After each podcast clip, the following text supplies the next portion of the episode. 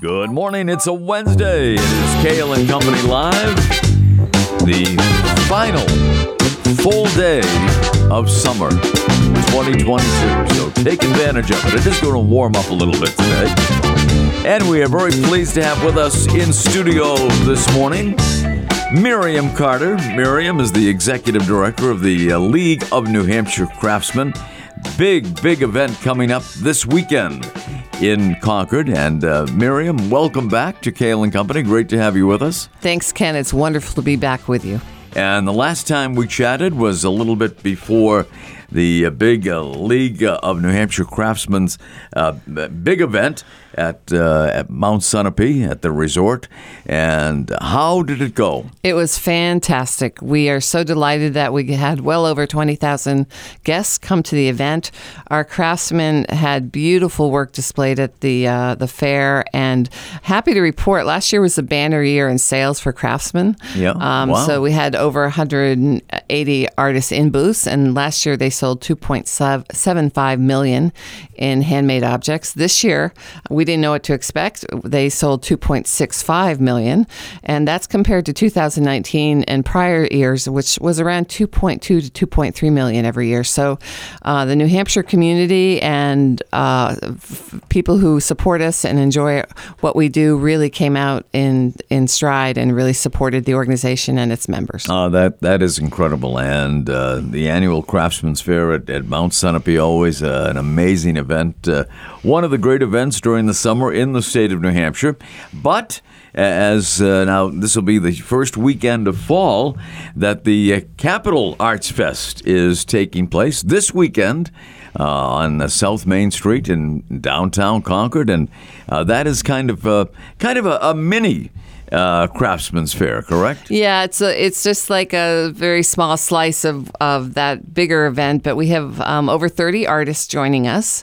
Um, and the very cool thing is it's a free event. It's right in front of the league uh, headquarters on at 39 South Main Street, which is right across from the Capitol Center for the Arts. And um, and I actually said 39. I meant to say 49. Sorry, it's 49 okay. South Main Street. Um, but it's it's a wonderful opportunity to, if you didn't get to get to the fair, or even if you did, just to come down and have a relaxed time, um, talking with the artists, looking at uh, one the wonderful work they do, maybe doing some Christmas shopping. Absolutely. Um, and then also enjoy the offerings of our uh, collaborators, um, our colleagues. Capitol Center for the Arts is um, doing some wonderful musical performances on the street, and uh, there's a lot of special events throughout the weekend. People doing performances um, that we're happy to be celebrating this year. You know, I will have to say that uh, the people who put your website together have done an amazing job uh, with with this event for sure. Uh, NHCrafts.org uh, is the website if you want to. Uh, Find everything you need to know, a, complete schedule, just about minute by minute, of what's going to be taking place over uh, Saturday and Sunday. It all begins uh, Saturday at 10 a.m., correct? Correct. Yeah, 10 a.m. to 5 on Saturday, 10 to 4 on Sunday, and so many things going on. And as Miriam pointed out, and we always like to mention this, uh, I mean, it, it, it should be obvious, but it is a tremendous opportunity to do your Christmas shopping for the special people in your life and get something that uh, is made right here in the Granite State. You know, it's it's really interesting. I I was really heartened during these past two very difficult years that um, the league membership and you know our galleries and our uh, individual artists really have benefited from living in a small state um, with uh, neighbors and people who visit the state who really care about uh, promoting and supporting local talent. Um, so that's been a big relief to us. Our galleries have done well during this time, um, as our, as our, many of our members have done as well. Um, and I just want to add that our galleries are actually participating in this event. They're th- littered throughout the entire state, but they'll be having special demonstrations to honor the fact that we're once again celebrating the makers of craft. well, ab- absolutely so. And uh, if you pick up uh, a copy of today's Concord Monitor, or even if you uh, view it online, as so many people do uh, these days, above the fold, fine craft, past and present. And here's Miriam Carter's name right in the uh, the first paragraph, or maybe the second paragraph uh, of the of the article. So uh, check that out if, if you'd like uh, additional information. But it is a great event, and uh, 32 artists representing the League of New Hampshire Craftsmen at the Capital Arts Fest uh, this weekend. Just two days only, Saturday and Sunday. I'm looking at your website. Audience, it says all ages. There's Yes. something for everybody. Cost Free. free. and I want to um, point out that at the big fair this year, at the annual Craftsman's Fair, we actually uh, increased our opportunities for children to be, participate because we want to build the future craft supporters um, or craftsmen Yeah. um, as as an opportunity to learn about craft, and enjoy it. So we had a lot of free events at the annual Craftsman's Fair, and we also have another free event here, Kids Create Tent. You can bring your kids down and they can make some crafts here. We love seeing what they do. Um, it's been a really uh, lovely uh, opportunity to celebrate uh, just the beauty of, of people creating things and having fun. Those kids inspired a lot of us. Now, is that new this year? Well, we've always had some aspect of demonstration, but there's this is a real focus point again to follow up what we did at the fair. So yes, it's new um, in that it's bigger, and we're really making making an effort to tell people about it. So kids come on down. So, what are some of the uh, the items that uh, kids can create? Well, it's going to be an int- that's a really fair question, and um, I'm not sure what the final answer is going to be because my uh, program director has been not feeling well this week, and I haven't had a chance to see what the final thing is. But it will emulate a lot of things that we did at the fair. It may be some clay making, it may be doing things with fiber, it might be doing things with weaving. I'm going to put a just you know make make people come on down and see exactly what we did, but guaranteed to be fun. It was one of the most popular things and best um, thought of aspects of the fair that we did this year. Well, that is terrific. So, uh, the Kids Create Activity Tent, uh, open ended creative space for youth. Yep. And uh, that will be uh, all this weekend, uh, Saturday and Sunday, South Main Street in downtown Concord. In addition, to all the uh, great items, the uh, 32 artisans who will be uh, represented throughout the weekend. And I, I'm looking at the pictures of uh, some of the things that will be available this weekend, and such a, a wide variety of, of offerings uh, for for people to uh, to shop uh, and uh, pick out some some great items for themselves and uh, for others as well. Absolutely. You know, it's amazing. We have over 20, well, we have over 20 media categories in the league. So Wow. that means we have clay and fiber and jewelry, um, metal, non metal, things like that. But it's intriguing to me that it's a smaller show and yet we're really well represented in many of our categories. So it, somehow that balance happens naturally. And we are grateful that um, those members who've chosen to participate in this event are coming. And all unique items uh, made here in the Granite State. And it's, it is just uh, fascinating the uh, the array of items that will be assembled, and th- these are all now. I know at- one time you had a couple of big tents out there, right? Correct. A- a- on uh, South Main Street in, in downtown Concord for the Arts Fest, but now uh, they're all individual. Yeah, that's an, kind of an offshoot of uh, COVID. Actually, we we went to a model of ten by tens, and during the height of COVID, we actually did the event and separated the tents uh, by ten feet to test how to do a hybrid model for the big fair that year. Um, and we understood how well it worked, and said, let's go with this this model. Um, so these are commercial tents um, provided by us or by the members. They bring them, and um, it's really fun to see. You know, over thirty tents, white bright white tents on South Main Street. It's a very festive event. And of course, Yeah. Capitol Center for the Arts is going to have an incredible music stage there and wonderful offerings. They're partnering with us in such a big way this year, which is really great. We uh, we really like collaborations and music and shopping, fine craft go well hand in hand. No doubt about it, and and food too, And food, thank food, you for that. Yes, we have more food offerings this year than ever before. So we thank In Town Concord for helping us develop that. The Chamber has been amazing in helping us create the program and adding to the website. And then, of course, I have a fabulous group of colleagues at the fair, at uh, sorry, at the league's office that helped uh, pull it all together. So a very collaborative event. Yeah, not to mention the city of Concord. I have to say the mayor and the uh, city manager, uh, Tom Aspell, um, really have, and, and all the, the city itself and, and the uh, executive, however the city runs with the executive council, I guess is the right phrase. They've they've been supportive of this event from the start, and we're grateful. Yeah, as as they should be. I mean, it's a great event, bringing people uh, to the downtown area, which is uh, very important because you'll have uh, food offerings at uh, the event itself, but uh, people will be able to take advantage of everything Right. uh, there is to offer on uh, South Main Street and, and beyond. Beyond, yeah, and the Beyond is really an important piece. So this is a citywide event that we encourage people to come and learn about Concord.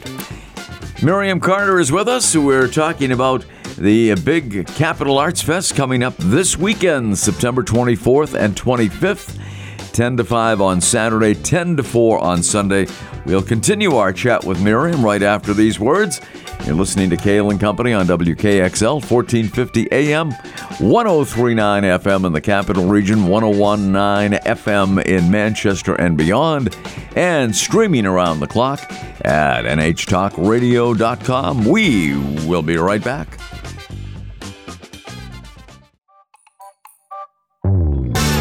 It is Cail and Company Live here on WKXL, NHTalkRadio.com. Our guest today is Miriam Carter.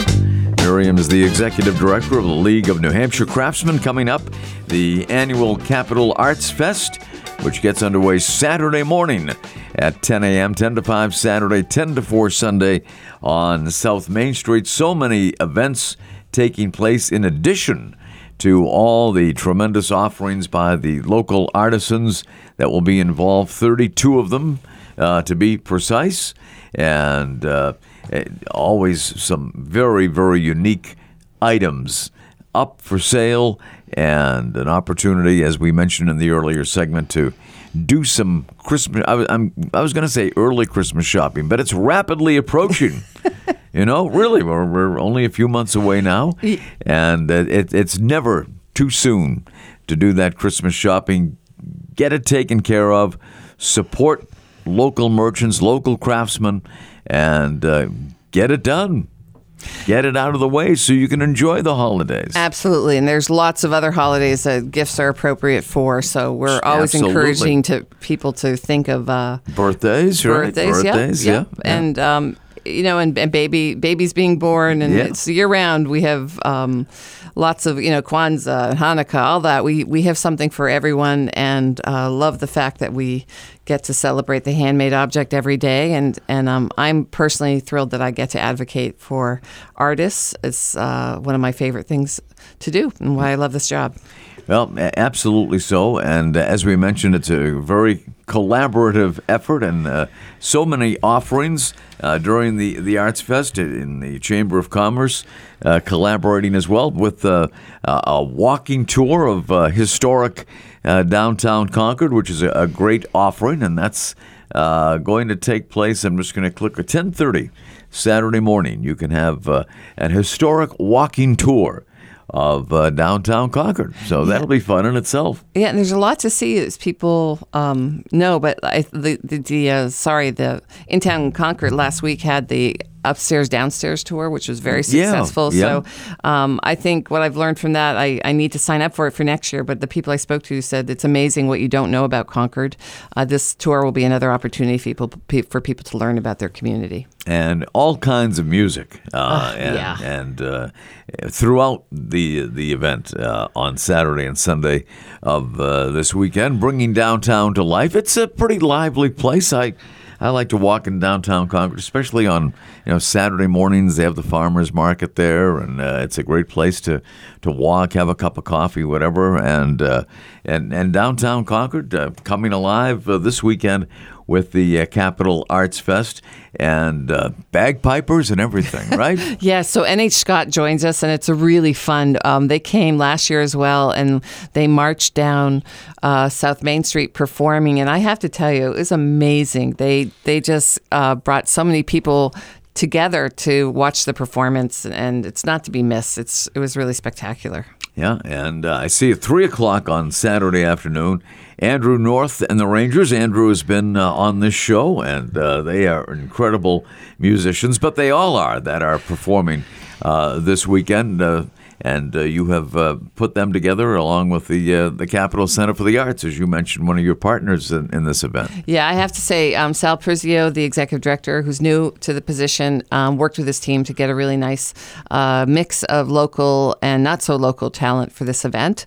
Um, and it's there's something there for everyone, I think. And uh, lots of people are talking about Firefall; they're coming out, um, so it's going to be a lively um, event with some individual artists and some larger um, band performances. Yeah, no, absolutely so. So music throughout, and of course the opportunity to uh, you know mix and mingle with your, your friends and neighbors who yeah. show up for the event uh, as well. You probably see somebody you haven't seen in a while, uh, trying to uh, buy some some really beautiful, beautiful items. Do you want to highlight any of the items that uh, will be uh, up for sale on Saturday and Sunday? Well, I would I would encourage people to go to our website nhcrafts.org to look at the list of artists there.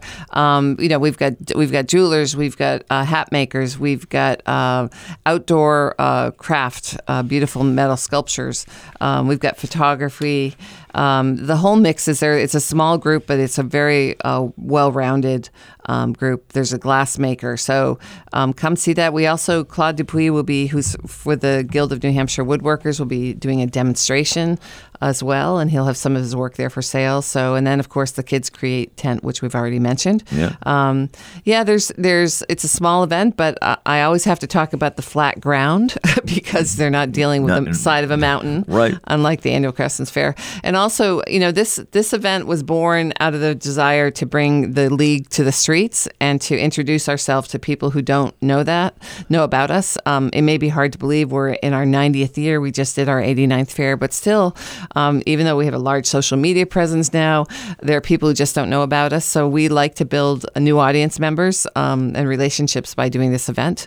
Um, and it's been pretty amazing that we've been able to draw younger people to the event because we did that model. We brought it to the streets. Yeah, and uh, you know, you, you, I'm just looking at the article this morning, as we mentioned in the uh, Concord Monitor, and uh, you, Miriam Carter, are quoted as saying the Capital Arts Fest is the perfect way to show newcomers why handmade crafts are so valuable to the city of Concord and the state as a whole. That's a good quote. That was wow, a great was on quote. That day. Yes, yeah.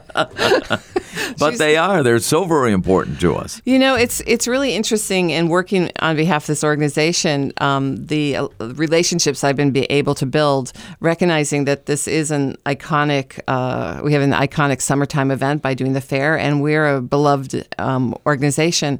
So when I stepped into this role, I just started making connections with commissioners and the governor, um, and anyone who would take my call to say, "Hey, we're here, and let's let's uh, amp up the um, knowledge of the league and its presence in the state because it's to be celebrated." And we're born out of the depression, and we're born out of relationship um, with the with the state government and governors. So um, we we think we're very fortunate to be where we are, and we want everyone to know about us. And really, you have a presence almost every day on in downtown Concord. We do, and yeah. and throughout the state because right. we have those yeah. six galleries that, uh, in addition to our Hooksett Gallery. So um, we have some uh, gallery in um, Nashua. We have galleries in North Conway, Meredith, Littleton, Sandwich, um, and Concord, of course. So um, it's pretty amazing that people can access uh, the work of well over 200 artists who do our gallery, you know, consign their work in our galleries um, any day they want to go shopping.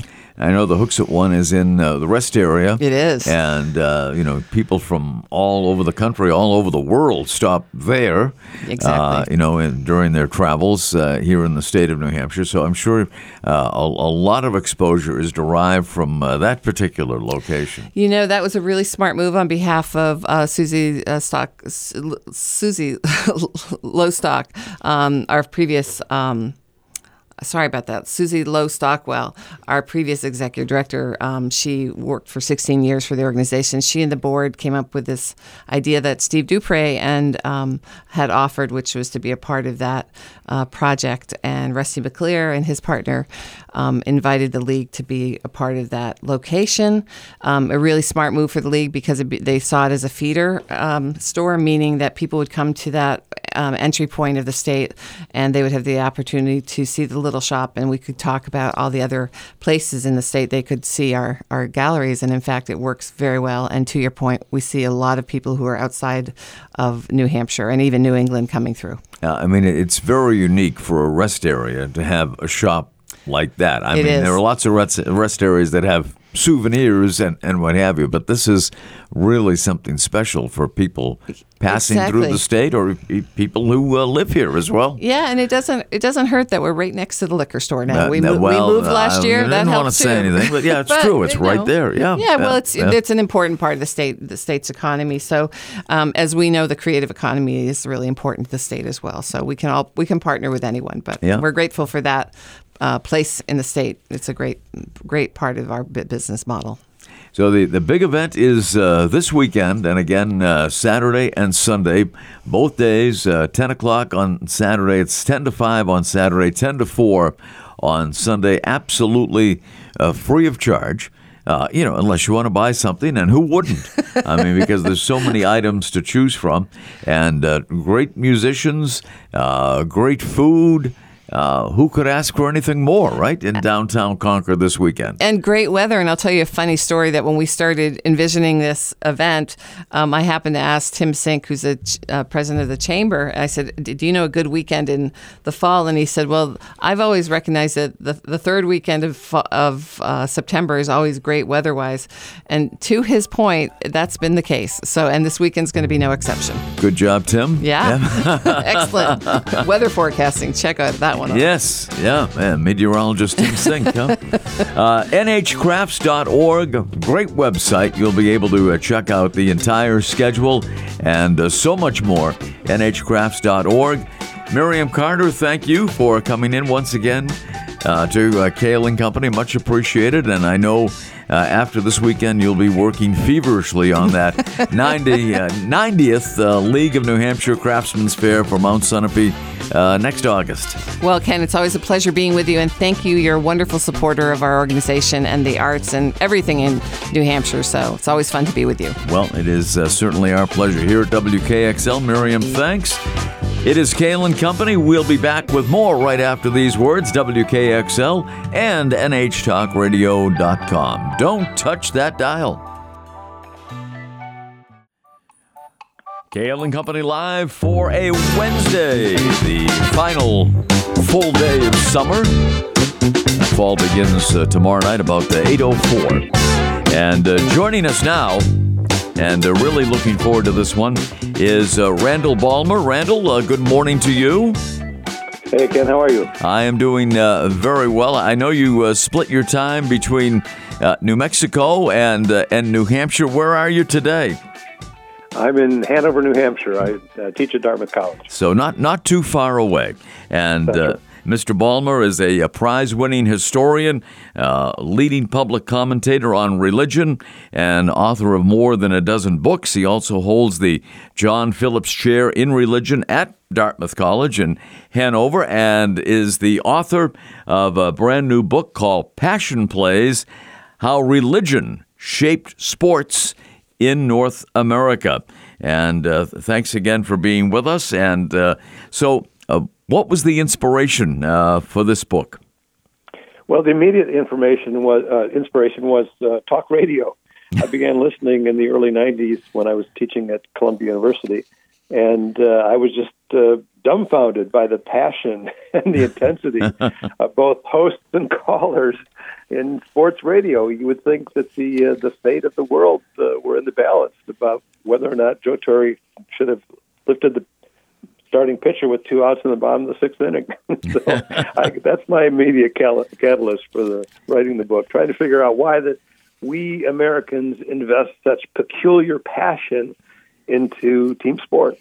Well, uh, there is certainly a great passion for sports out there. There is no doubt about that. And uh, you have a chapter in the book uh, devoted to that uh, very topic. And uh, Mike Francesa is mentioned uh, prominently, and of course, a lo- longtime uh, sports talk show host at WFAN uh, in in New York, which was one of the uh, the first uh, all sports uh, radio stations in in the country, and uh, it, has been a tremendous success, and so many have uh, uh, you know come along since that time. But uh, you you were, uh, as I understand it, I read this anyway, that you were slow to come around to sports talk radio. Well, I was. I, I just uh, I kind of stumbled upon it. Actually, I remember when WNBC made a transition to becoming WAF, WFAN so that's how long ago I I got interested in it, and uh, the, the the passion, the intensity, really just uh, struck me, and I have to say I became part of it. I, I was swept up in it as well because it was fascinating to have these conversations and these debates over matters that uh, you know in the larger scheme of things probably are not uh, do not uh, uh, foretell the, the, the future of Western civilization, but nevertheless, it's important to a lot of people. But sports, uh, wouldn't you agree, is a great uniter uh, of people? Yes. It is. Uh, it is. I uh, cite an instance in the book of my friend here in, in Hanover uh, saying that uh, when he's filling up his car with gas and a pickup truck comes alongside with a Patriots bumper sticker, all of a sudden they have something to talk about, even though they might have nothing else in common in terms of socioeconomic status or political views, uh, sports uh, brings them together. Yeah, there's there's no uh, doubt about that, and uh, I want to thank you for mentioning uh, St. Paul's School in, in Concord so prominently. Uh, St. Paul's, it's, it's actually uh, less than a mile, really, from where I'm sitting right now, and uh, home to the first hockey game in the United States back on November 17th, 1883. And the book also features a 1911 illustration from a game at St. Paul's where uh, the great Hobey Baker played uh, before moving on to Princeton. So, some wonderful yep. photos and illustrations uh, throughout the book, which is uh, a big part of it. So, what, what are the, the parallels in, in your mind between uh, religion and sport? Well, the team sports in North America, and I focus, as you know, on baseball, football, hockey, and basketball, really developed their current form roughly in the middle of the 19th century until the early part of the 20th century, probably the middle of the 20th century. And one of the great impetuses for this was a movement called muscular Christianity that actually began in Britain and then came to North America. And this was an attempt on the part of uh, various Protestant leaders to associate Christianity with athletic endeavor. And the great fear at the time was because of the Industrial Revolution, men were working in these sedentary office jobs or working in factories, textile mills, and so forth, and not getting enough fresh air, not getting enough exercise. And so there were a lot of uh, camping organizations, for example, that emerged. Also, probably the best example would be the YMCA, which, of course, is the Young Men's Christian Association that sought to provide both Christianity, that is, uh, instruction and uh, uh, catechizing in, in, Christianity, along with recreational pursuits. And probably the best example coming out of that is the invention of the game of basketball by James Naismith, a Canadian who was studying at the YMCA training school in Springfield, Massachusetts, now known as Springfield College. And he invented the game of basketball to keep young men active between the football and the baseball seasons. So, uh, talk about the role of uh, quote unquote muscular Christianity uh, in the rise of the uh, the four major sports. Well, most of the inventors or the developers of these sports were in some way connected with muscular Christianity. I, I guess one example would be George Beers, who was a dentist in Montreal, and he was a huge fan of lacrosse. He watched uh, Native Americans playing lacrosse, which of course was a Native American game originally. And he was a Presbyterian. And the, the catchphrase for Presbyterians is that they need to do everything decently and in order. and so he saw this uh, mob game, which is what it was. Uh, it, it, you know, maybe a thousand players on a team probably exaggerated, but that's what he said at the time. uh, these Native Americans playing lacrosse, and he says, "Well, it's a great game, but it needs to have rules. it needs to have a, a limited playing field." And so he limited the the the, the field and provided a number of rules, and that actually has become one of the standards for these games. They began as so-called mob games, where you would have a massive number of players kind of uh, milling around the field. And eventually, as these games developed and evolved, they became regulated in terms of the number of players on each team, uh, the the size of the field. And one example of that would be Walter Camp, who's considered the father of American football. And what he wanted to do was eliminate the rugby scrum because it was too chaotic in favor of the line of scrimmage. And so that's why you have football teams lining up on either side of the line of scrimmage before a play begins. And he thought that that would bring more uh, strategy into the game uh, of football. As you point out uh, in the book, there was uh, plenty of physicality and, and, violence in the in the history of Christianity itself. Yes, indeed, uh, and even more than that, going back into the Hebrew Bible, you think about all the the battles uh, ancient Israel waged against their opponents. But Christianity, of course, has not been averse to violence, unfortunately. And you know, again, as these games emerge, the violence is part of that. Certainly, with football, uh, football is scripted into the game itself, and that has to do, I think, primarily with the fact that football was really developed after the Civil War, and it was uh, developed and played initially by the sons, brothers, and nephews of Union Army soldiers in northeastern schools. You know, we, we think about the, the physical attributes when it comes to sports. Uh, how about the moral uh, attributes? Well, this goes way back, even further, back to ancient Greece. Uh, Aristotle's book, Nicomachean Ethics, for example, argued that we, we cultivate virtue in ourselves by practicing virtue, by being virtuous.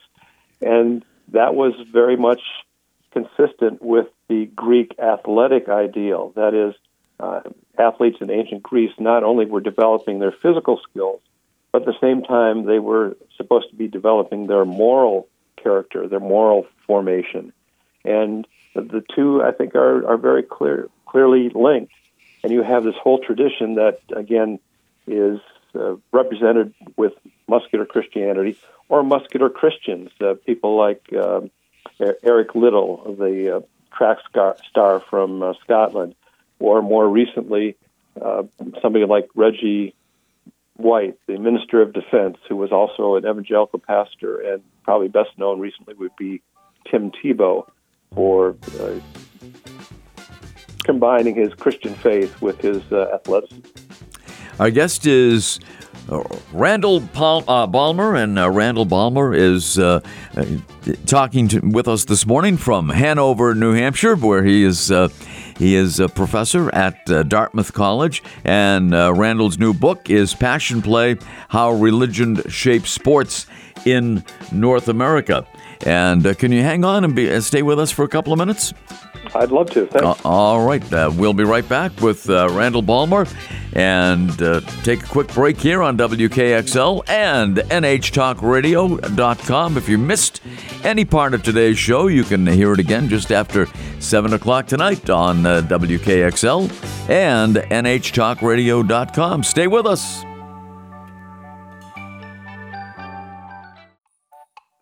Welcome back, Cail and Company Live on this Wednesday. Our guest is Randall Balmer. He's the author of Passion Plays How Religion Shapes Sports in North America. And uh, he has written more than a, a dozen books. And uh, we, we talked about your inspiration for this one, which was uh, Sports Talk Radio. Uh, but what, what did you learn in, in researching uh, uh, this book? Oh my! Any book is is a, a great learning experience. Uh, I think one of the things that I learned was the difficulty of the game of football becoming our most popular sport. That is to say, football, as I said earlier, was developed after the Civil War, as we know it today, uh, developed out of rugby. And as I write in the book, I think football had to overcome what I call the three R's the first being region, second is religion, and the final is race. Region because this was a game that was invented really in the Northeast. And in order for football to become more popular, it had to go to the South, of course, which is where it really is a stronghold. And by the way, the reason for that, reason for the the South being so interested in football is that football is fundamentally a military game that has to do with the conquest and the defense of territory. And of course, the South is very much um, uh, oriented toward the military in terms of uh, the number of, of young men who and women now who sign up for military service and so forth. So that's one of the attractions there in the South. With religion, football had to expand to non Protestants.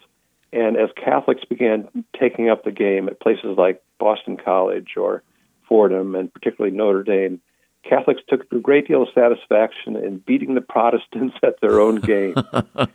and then finally, of course, you had the issue of race and desegregation. And this is a rather sad story because it was not in many in any way a smooth pathway. Uh, the person who arguably desegregated the SEC, the Southeastern Conference, was an African American player by the name of Greg Page at the University of Kentucky. And in practice, his teammates piled on him, and he was paralyzed and died 38 days later. It's one of very sad stories. And also, you have the more famous story of uh, Johnny Bright, quarterback for the Drake University Bulldogs in Des Moines, Iowa, how he was uh, intentionally injured in a game against Oklahoma State University. So the path was not very smooth, but uh, eventually, of course, you have the desegregation of football. And I think the other thing I learned is that in many ways, sports anticipated changes in the larger society. So, for example, of course, we all know about Jackie Robinson integrating Major League Baseball on April 15, 1947. He did so more than a year before Harry Truman desegregated the American armed forces. So here's an example of uh, sports really leading the way in terms of social change. Yeah, it's amazing. Uh, sports, you know, encompasses all uh, races and, and creeds and uh, athletes uh, working together. Uh, it really embodies all of those uh, qualities. It does. And there are various sports, I think, where you see that even more intensively than in other sports. for example, I, I, I try to make the argument that baseball is really the quintessential immigrant game and when you think about it, immigrants have always excelled at baseball. In the 19th century, it would be immigrants from Germany or Italy or uh, even Scandinavia, for example. Uh, more recently, of course, you have, uh, well, first of all, African Americans coming into the game with Jackie Robinson and others following. And uh, players now from the Caribbean, uh, particularly the Dominican Republic, or even Asian players now excelling at the game of baseball. But it's an immigrant game symbolically because it's the only game where the defense controls the ball. And it's the object of the offensive player, the batter, to disrupt the defense's control of the ball.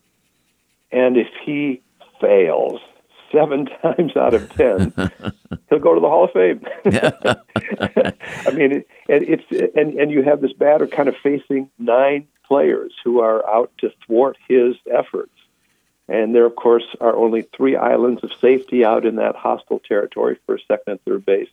And for the immigrant, as for the batter, the greatest triumph is to return home. There you go.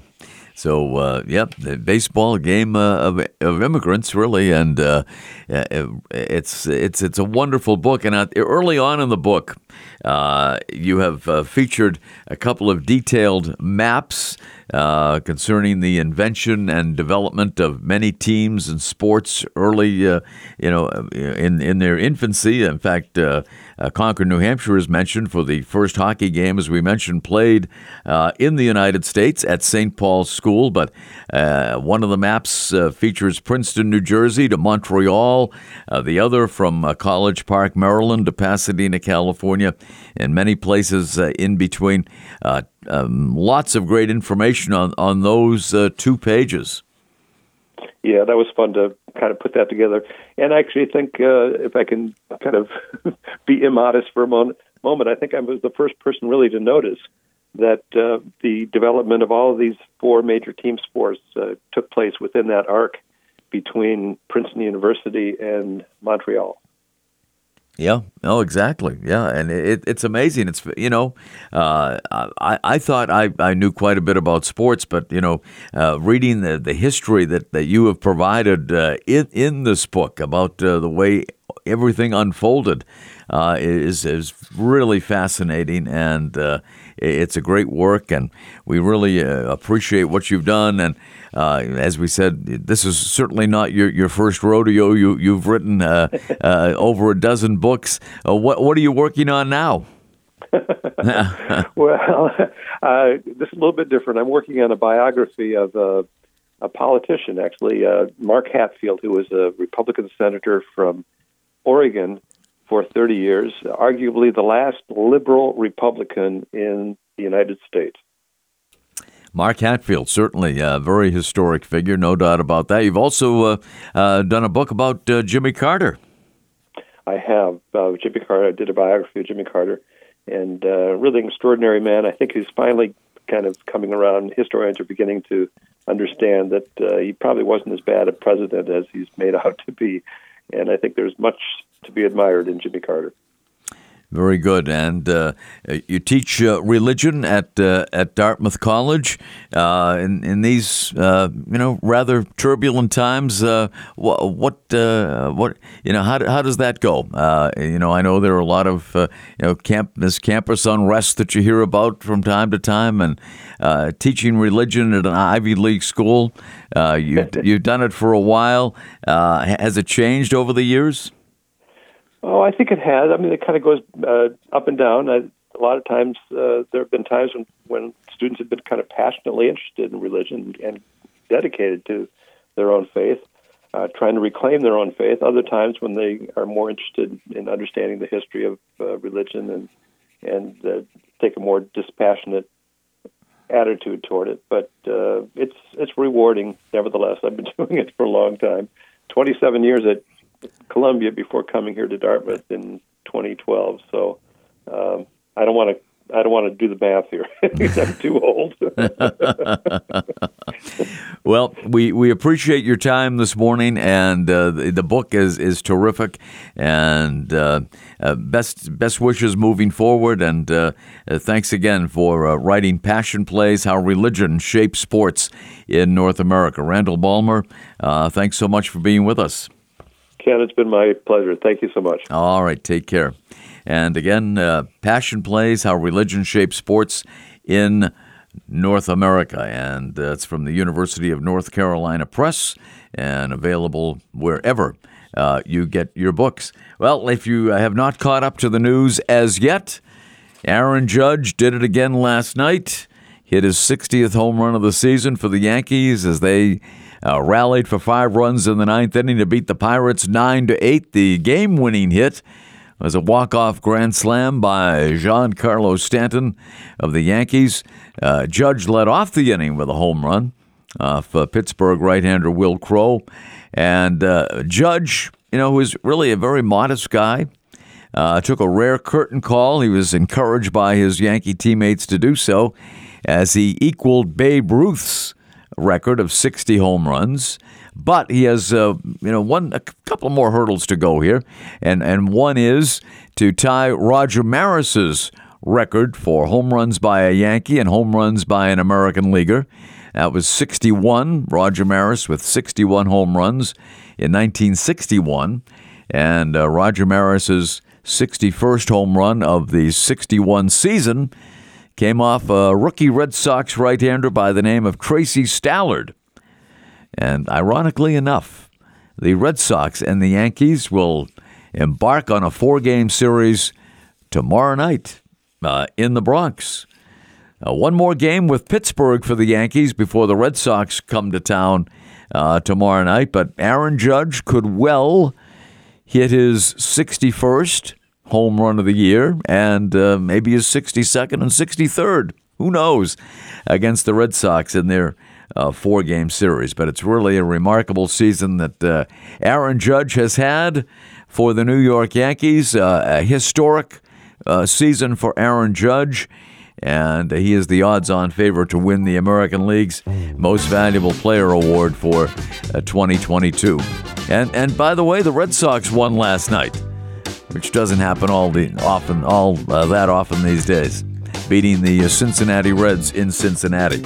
Well, thanks to our guests today, Miriam Carter from the League of New Hampshire Craftsmen. Don't forget the Capital Arts Fest coming up this weekend in downtown Concord. And uh, thanks to uh, Randall Balmer, author of Passion Plays How Religion Shaped Sports in North America. Thank you for joining us. And uh, if you missed any of the show or just want to hear it again, uh, tune in tonight a little after 7 o'clock right here on WKXL, 1450 AM, 1039 FM in the capital region, 1019 FM in Manchester and beyond, and streaming always at nhtalkradio.com.